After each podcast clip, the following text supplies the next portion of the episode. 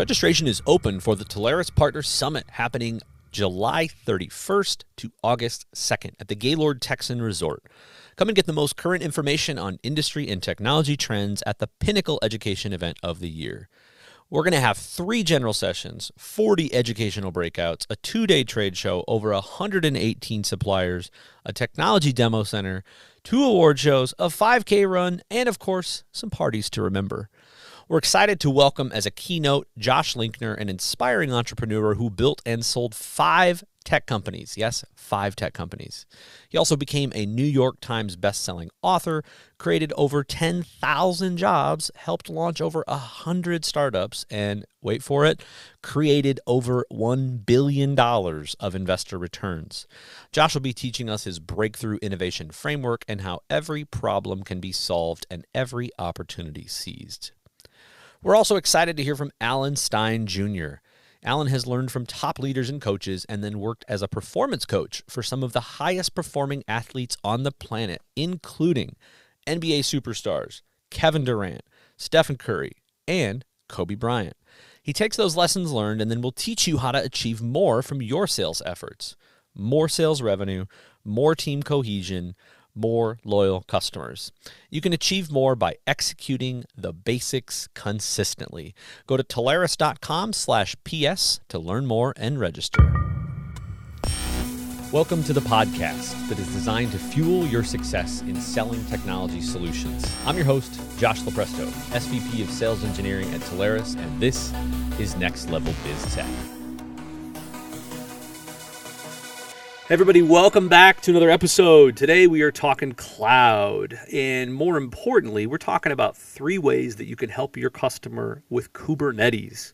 And you may not know what that is yet, uh, but we're going to get into it and we're going to break it down. And more importantly, we got Jeff DeVerter, Chief Technology Evangelist from Rackspace, on with us today. Jeff, thanks for joining, man. Josh, I am uh, honored to be here. Thanks so much for the invitation. Jeff, uh, I, I always like to kick this off with a little bit of background for anybody that doesn't know you. Maybe it's blackmail that we can use against you later. But uh, uh, I, I love to just kind of hear how everybody got into this space. Some people knew they wanted to be in tech from day one. Uh, last guy I just talked to was a boat mechanic and didn't love that. And, and here we are now. So, so fill us in for you. How did you get here? Well, then maybe this one will be a first for you. If we're going to go way, way back to the very beginning.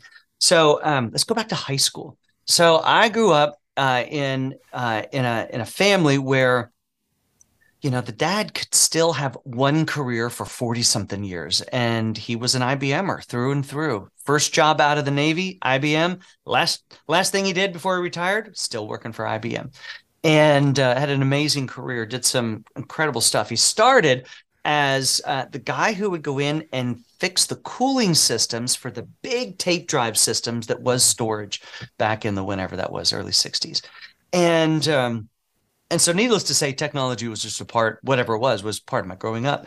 And but i was also into music.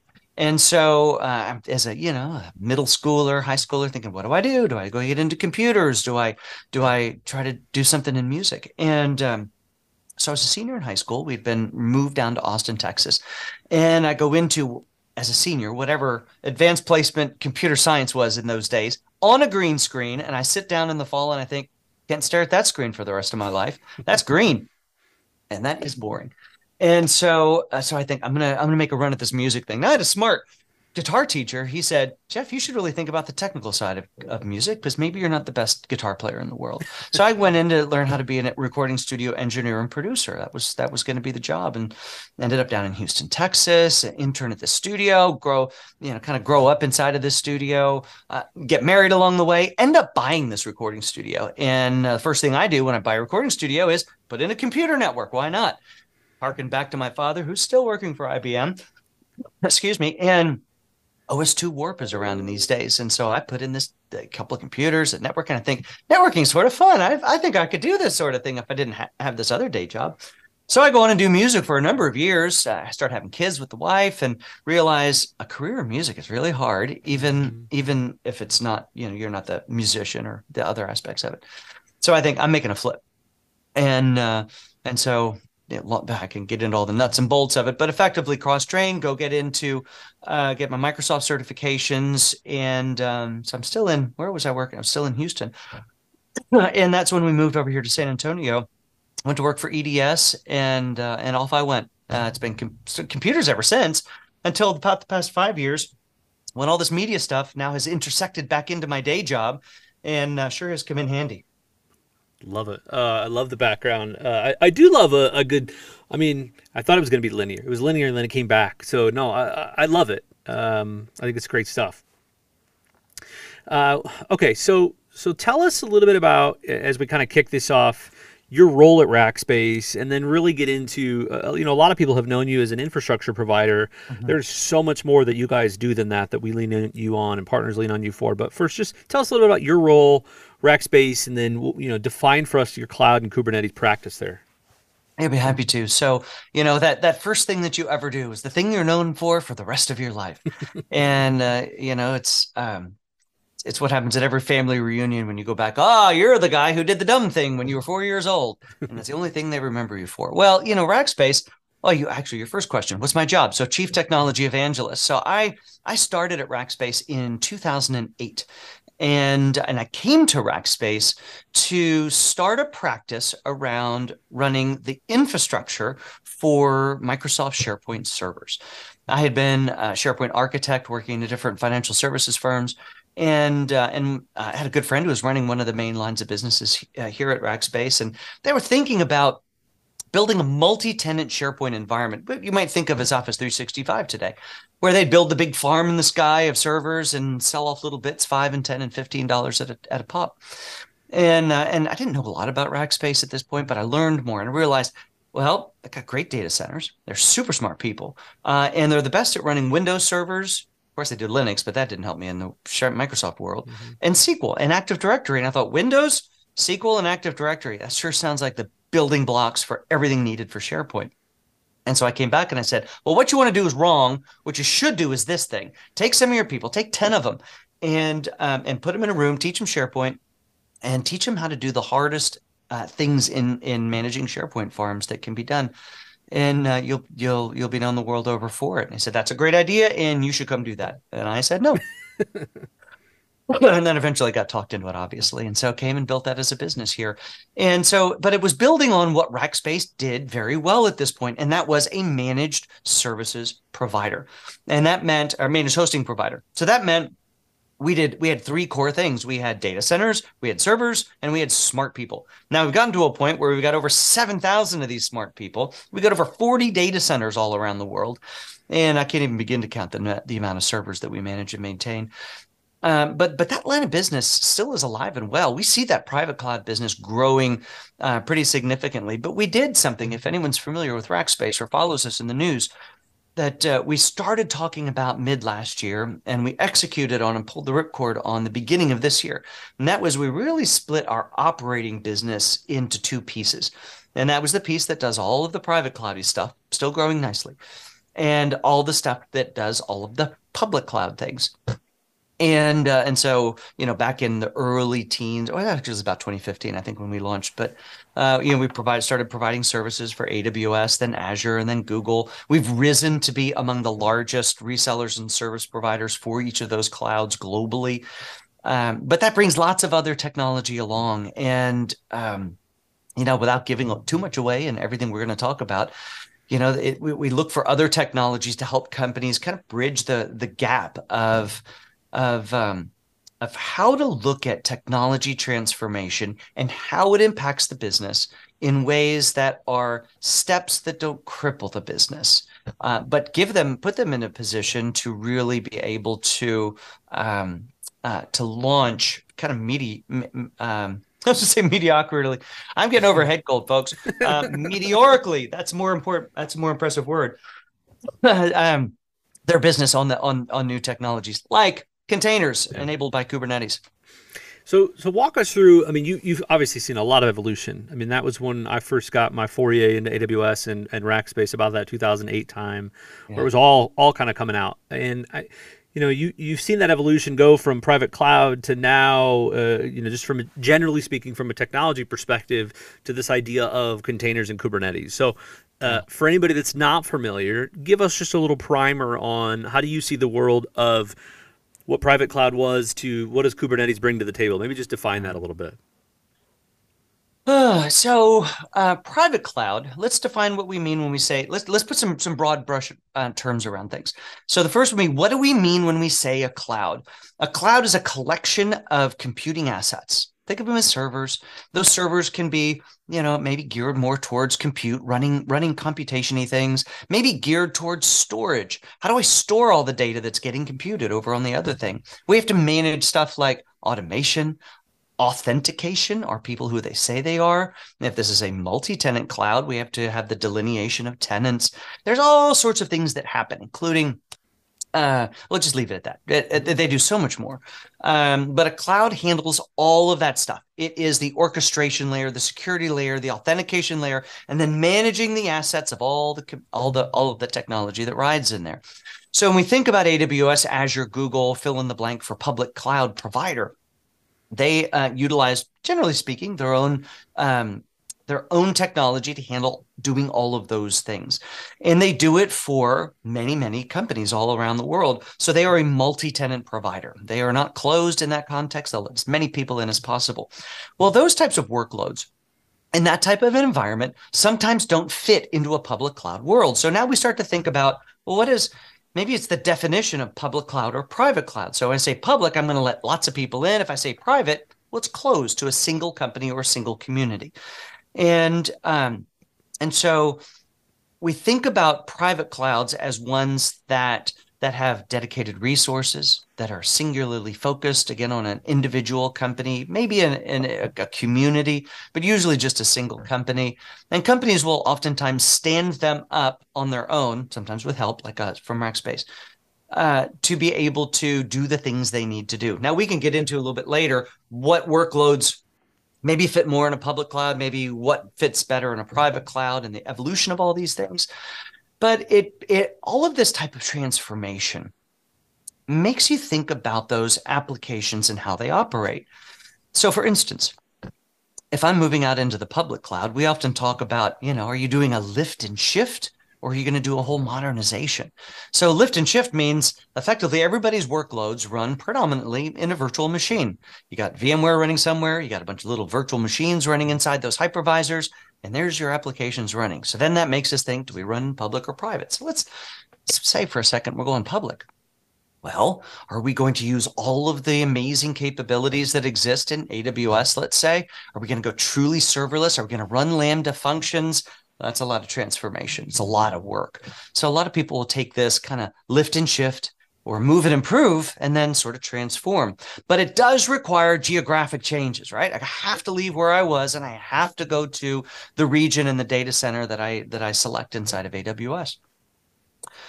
But then we think, is that really the best way to go? There are incremental steps, and we're running under this construct of a of the delineation points of being the hypervisor or the server, and then the virtual machine that runs in there. Well, there's another segmentation, and that gets us into the topic of containers, where instead of containing at a virtual machine level an operating system and then everything that runs on that operating system, we segregate the operating system. Leave that alone for a minute. Let's just put into a container all of the assets that make either my whole application or even a subsection of my application run. And that creates these these containers that sometimes do breed like bunnies and grow and get become end up with a lot of them.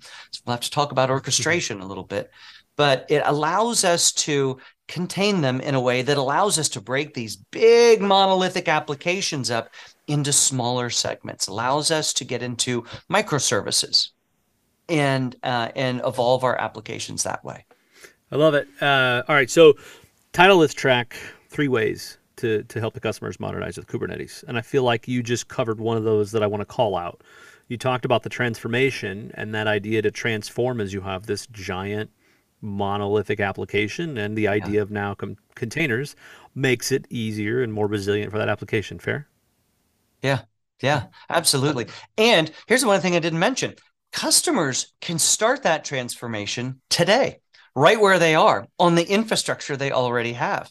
In fact most developers when they're when they're working in a in a containerized environment are doing so right on their lap you can't see this i'm typing on my laptop. Uh, right on their laptop in an environment that would from a logistic point of view, look just like what would become production, uh, which is really an important part of the whole development cycle. So they can start to be, and I would even say, be cloudy before they're actually in cloudy infrastructure. Yeah, yeah. fair, good point. All right, all right. So, so if point number one or way number one is breaking down the monolithic application, I want to I want to call out. Let's just see if ROI is point number two. So you you laid down this kind of evolution where the operating system gets segmented away from being included in that whole package. And in that package, in that container, I just have the application and its dependencies, which is a much lighter, uh, a much lighter package size.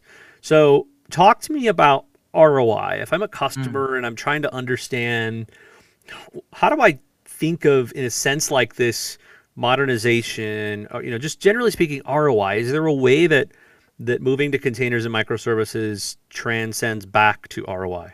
Yeah, it should always. There should always be technical value. I mean, Josh, you and I get up in the morning because the technology's cool and it got better while we slept. So we get up for that. But a business can't. A business has to wake up and begin what it does every single day to continue to create the value that it set out to do when it came up with its mission and the thing that it does that that attracts customers to give them whatever that their their money is. And so when we think about doing anything on the technology side, it either has to make us more efficient to save money, it either has to be more productive to make us more money, or it just has to make us more money and more money and more money. I mean, even nonprofits make money. So so it has to it can't be for the shiny new tech. It has to be because it's solving a problem. So my question really goes back to you should always ask the question in fact, I think this is the, the the the best thing to do when talking to customers is just say, you know, what are your business challenges? What are what are the business opportunities that you have this year? Because in the past, we could we could maybe stretch everything to sort of get back to technology, but today in today's climate, based on all the transformation that happened in the in the teens, and based on all of the data that got moved into some form of cloud, and our and our expectation that technology is a part of solutions because of COVID, I do go back to that because everything became an app in COVID. Mm-hmm. Um, that technology is is it may not be the, the savior of all those things, but it certainly is a segment of absolutely every opportunity or every challenge that a business is facing. So start there. What are you trying to do?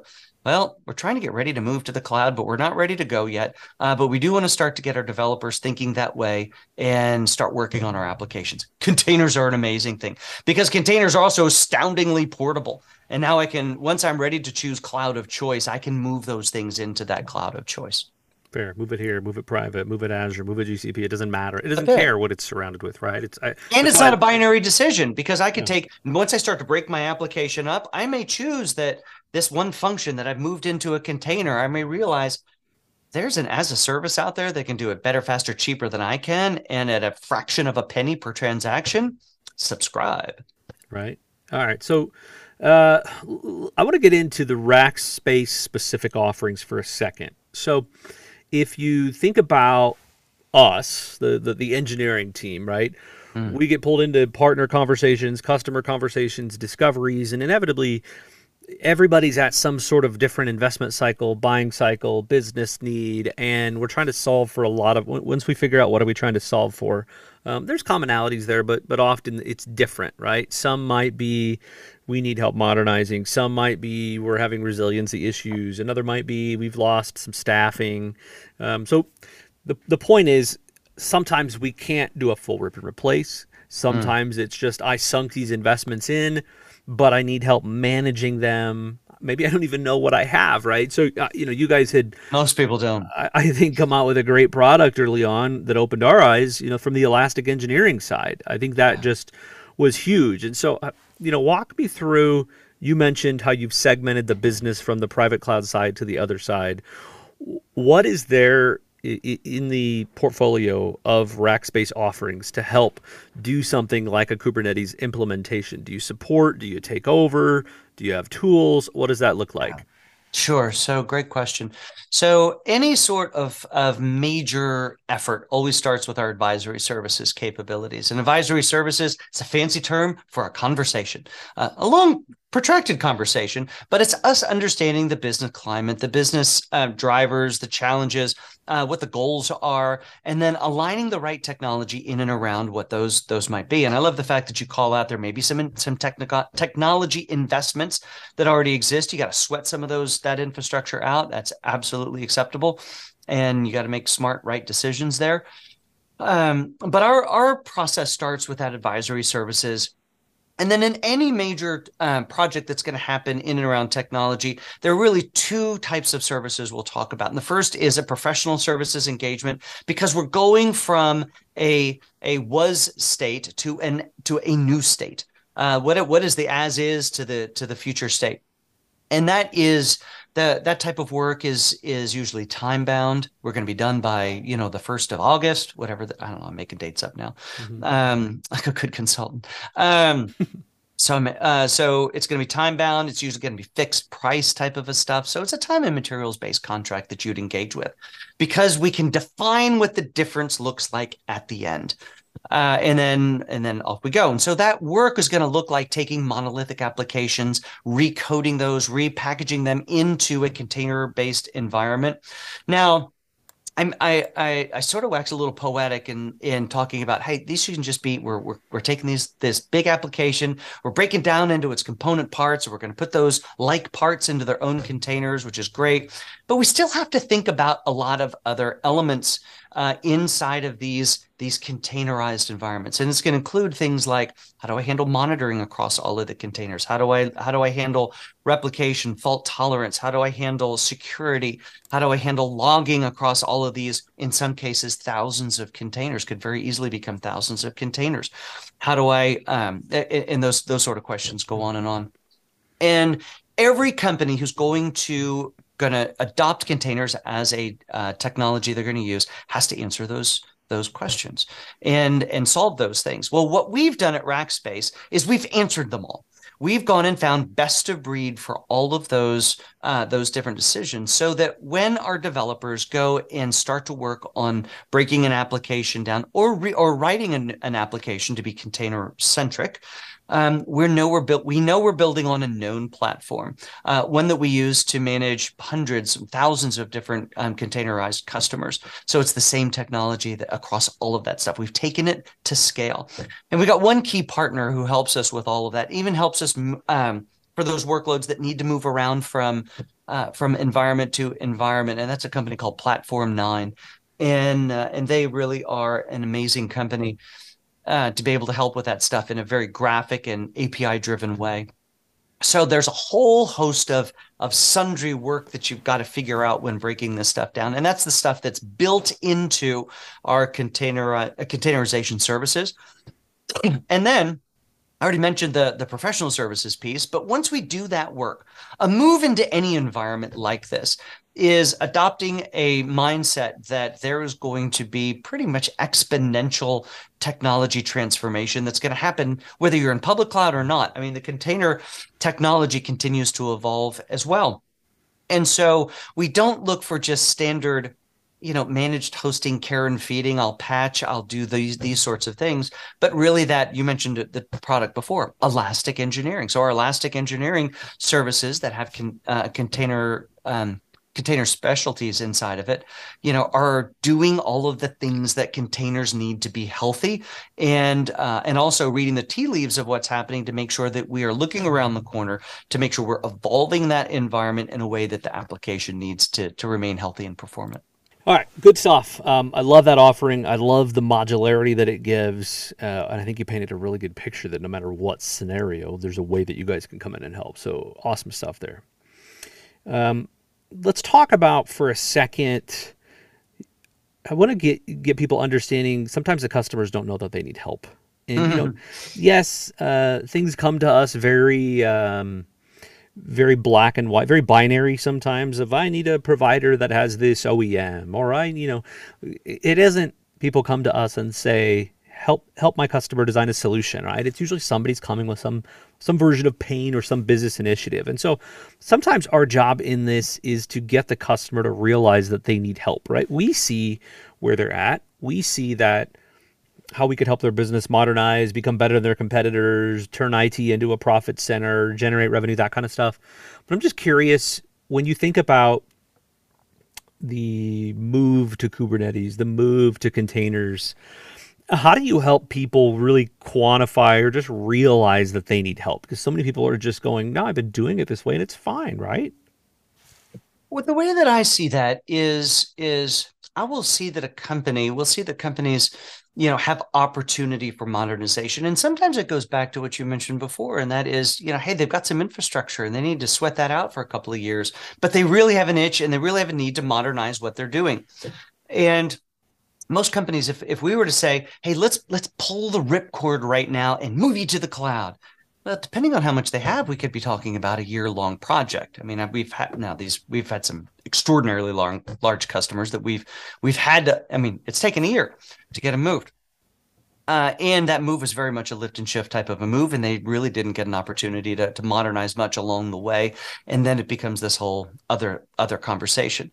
But most companies look at this their their transformation of I'm not transforming unless I go to the cloud.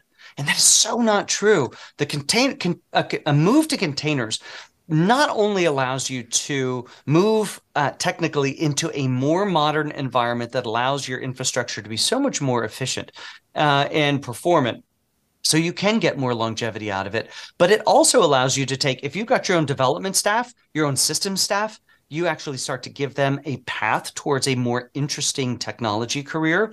Uh, meaning, hey, we don't need you to just be a star Windows or Linux tech anymore. We need you to become a tech, uh, a, containers expert. This is a new thing. This is going to keep them uh, engaged, ideally in in their role. You know, Josh, we do these these surveys uh, every quarter, and we go out and we ask over fourteen hundred different uh, IT executives in 10 different countries, uh, all sorts of different questions. But I ask them a consistent one almost every time, and that is what are the biggest challenges you and your organization are facing? And either one or in position one or position two, every quarter for the past year has been the, the challenge of attracting and retaining the right staff. And unless you're giving folks compelling work to do, they're going to get bored, they're going to go walk away. So give them something interesting to do. Teach them, get them into interested in, in what it means to be part of this container job. But even more than that, especially if you've got your own development staff, uh, the move to containers is a move into an environment that can be much more DevOpsy. In other words, we you can still be agile in a VM based world, but if you can now get into a true DevOps world, and remember when we broke that that breaking those applications down into those component parts, that yeah. means we can now start to update those individual component parts individually, and a testing cycle doesn't have to take 90 days. We can now test the one module that we're updating, and uh, and so Consequently, um, not only are you upgrading your infrastructure, uh, getting more longevity out of your infrastructure, you can ride it out a little bit longer. Um, you can uh, give your your folks more interesting work to uh, to be a part of, and you can upskill your environment, uh, your your working staff to be more DevOps centric. And this is absolutely what they're going to need once you get truly into a, a cloud first world. Should that be a place where that application eventually moves? Love it. Uh, good, good one. I think that brings us in uh, reason number three. So, okay, so good stuff, and I think that was really reason number three. Um, one of the great ways to help them modernize. So, uh, you know, as we get towards the end here, I, I want to hear an example. You know, we talked about you've seen monolithic, you've seen prem, you've seen some people maybe in cloud a little bit already, but walk me through a little bit of an example. You know, what did you walk into? What were you told the problem was, or the thing they were trying to solve for? and and and you know what what services did Rackspace bring to the table to help put them in a better spot, modernize them, whatever it is, right? Walk yeah. us through an example of that. Sure. Uh, can't give a uh, can't give the customer name out, but let's talk healthcare for a second. So uh, we were working with a large healthcare system in the southeast, and and their challenge was not unlike a lot of companies, and that was they really started to look at is is our value really in especially in healthcare? I mean the margins are just they're they're razor thin to start with and they're just going down. Um, and so they're looking at all the costs. And so and so finally you know we'd had conversations with folks like this in the past and and it always went down to you want to charge how much for a server? And, and the brain would always go you want to charge how much for a server as opposed to thinking when I sell you that server in a Rackspace data center, it's coming with power, it's coming with in a room, it's coming with all the internet that it needs, it's coming with cooling, it's coming with smart people to manage it, with backups, with security, all of those things. So once you get into an honest conversation about that, and they say, look, we need to cut our costs. Here's what, and you say, now truly bring me the costs. I want to know personnel. I want to know electrical. I want to know all the things. And when they come to you honestly with that stuff, and we can really put something on the table that puts them in an environment uh, that allows them to one save some money. That was this was this company's really primary goal, um, but they also had the desire to start to modernize, like what we're talking about here. And so what we built for them was what we call a modern private cloud, one that brings automation, one that brings a control plane in front of it. So so the the systems people that they do have still have a web interface where they can manage some of the things that they need to. They don't always have to rely on a Rackspace tech or putting a ticket in somewhere. We're certainly available for all of that stuff, but they do have an element of self-service available to them. But we also put in the framework for the container environment so that they would be able to start to modernize those applications. In fact, fact, we took a few of them for them and started with that uh, through a professional services engagement as well. So we put in everything that was needed on the storage side, everything that was needed on the compute side, all of the networking gear as well as all the security to ensure that all of that stayed safe and sound. Remember, we're talking healthcare; that really matters. And uh, and put them in an environment where they didn't have to care and feed all of that stuff, to where we were able to help modernize some of their applications and really set them up for future growth. Love it. Good stuff. All right, kind of puts a bow on everything. Uh, all right, final final thought here uh, as we get into this. Pull out your crystal ball. Uh, I, I think you've laid out a good perspective of evolution in mm-hmm. this cloud space, modernization, uh, and you know talking about what's next, right, with Kubernetes. So, curious from your perspective, you know, if partners aren't comfortable talking about this, um, what are just a couple quick questions that you would encourage them to go ask to drop this out, and then we're going to get your perspective on uh, your crystal ball as the future of where this goes. Right. I sort of mentioned some of this earlier, and that was don't start with a technical question. Start with, you know, what are the opportunities? What are the challenges in the business this year? You know, you know, where are you looking to cut cost? Everyone's looking to cut costs. Ask that question. Um, ask about what their their cloud plans are. And by the way, this is the most important one. When somebody says, "Oh, don't talk to me about cloud," I'm, I'm already in cloud if you've been paying attention the whole time and if you're already made it to the end of this podcast with us then you've already heard the fact that a move to the cloud is one that never changes in evolution. So a first step into the cloud is wonderful. Compliment them on that move to the cloud. Maybe you could ask them at that point Tell me how you're integrating that and your on-premises stuff because they still do have that.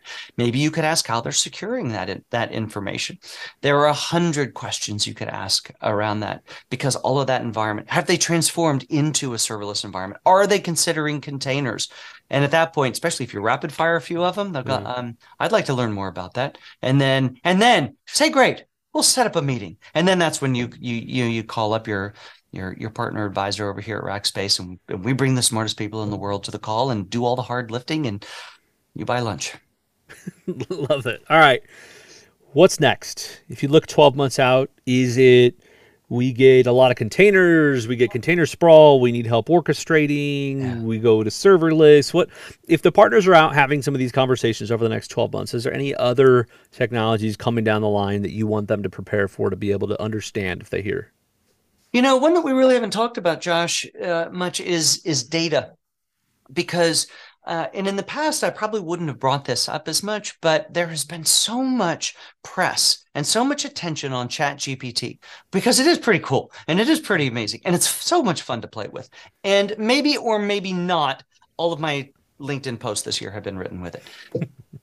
we'll figure that out later in the year, but um, but it but but if that comes up in conversation engage in that conversation. Because one of the things that has to happen if somebody is i think your follow-up question then is how are you thinking about how ai or ml could impact your business? Engage in that what if a little bit. Hey what you know we do this thing and wouldn't it be better if if it could help answer these questions i don't know making up stuff up yeah. now but um but you said then you can say the question well, you know what has to work right? What has to be structured well before any of that can work? And that's data. Let's talk a little bit about your data estate.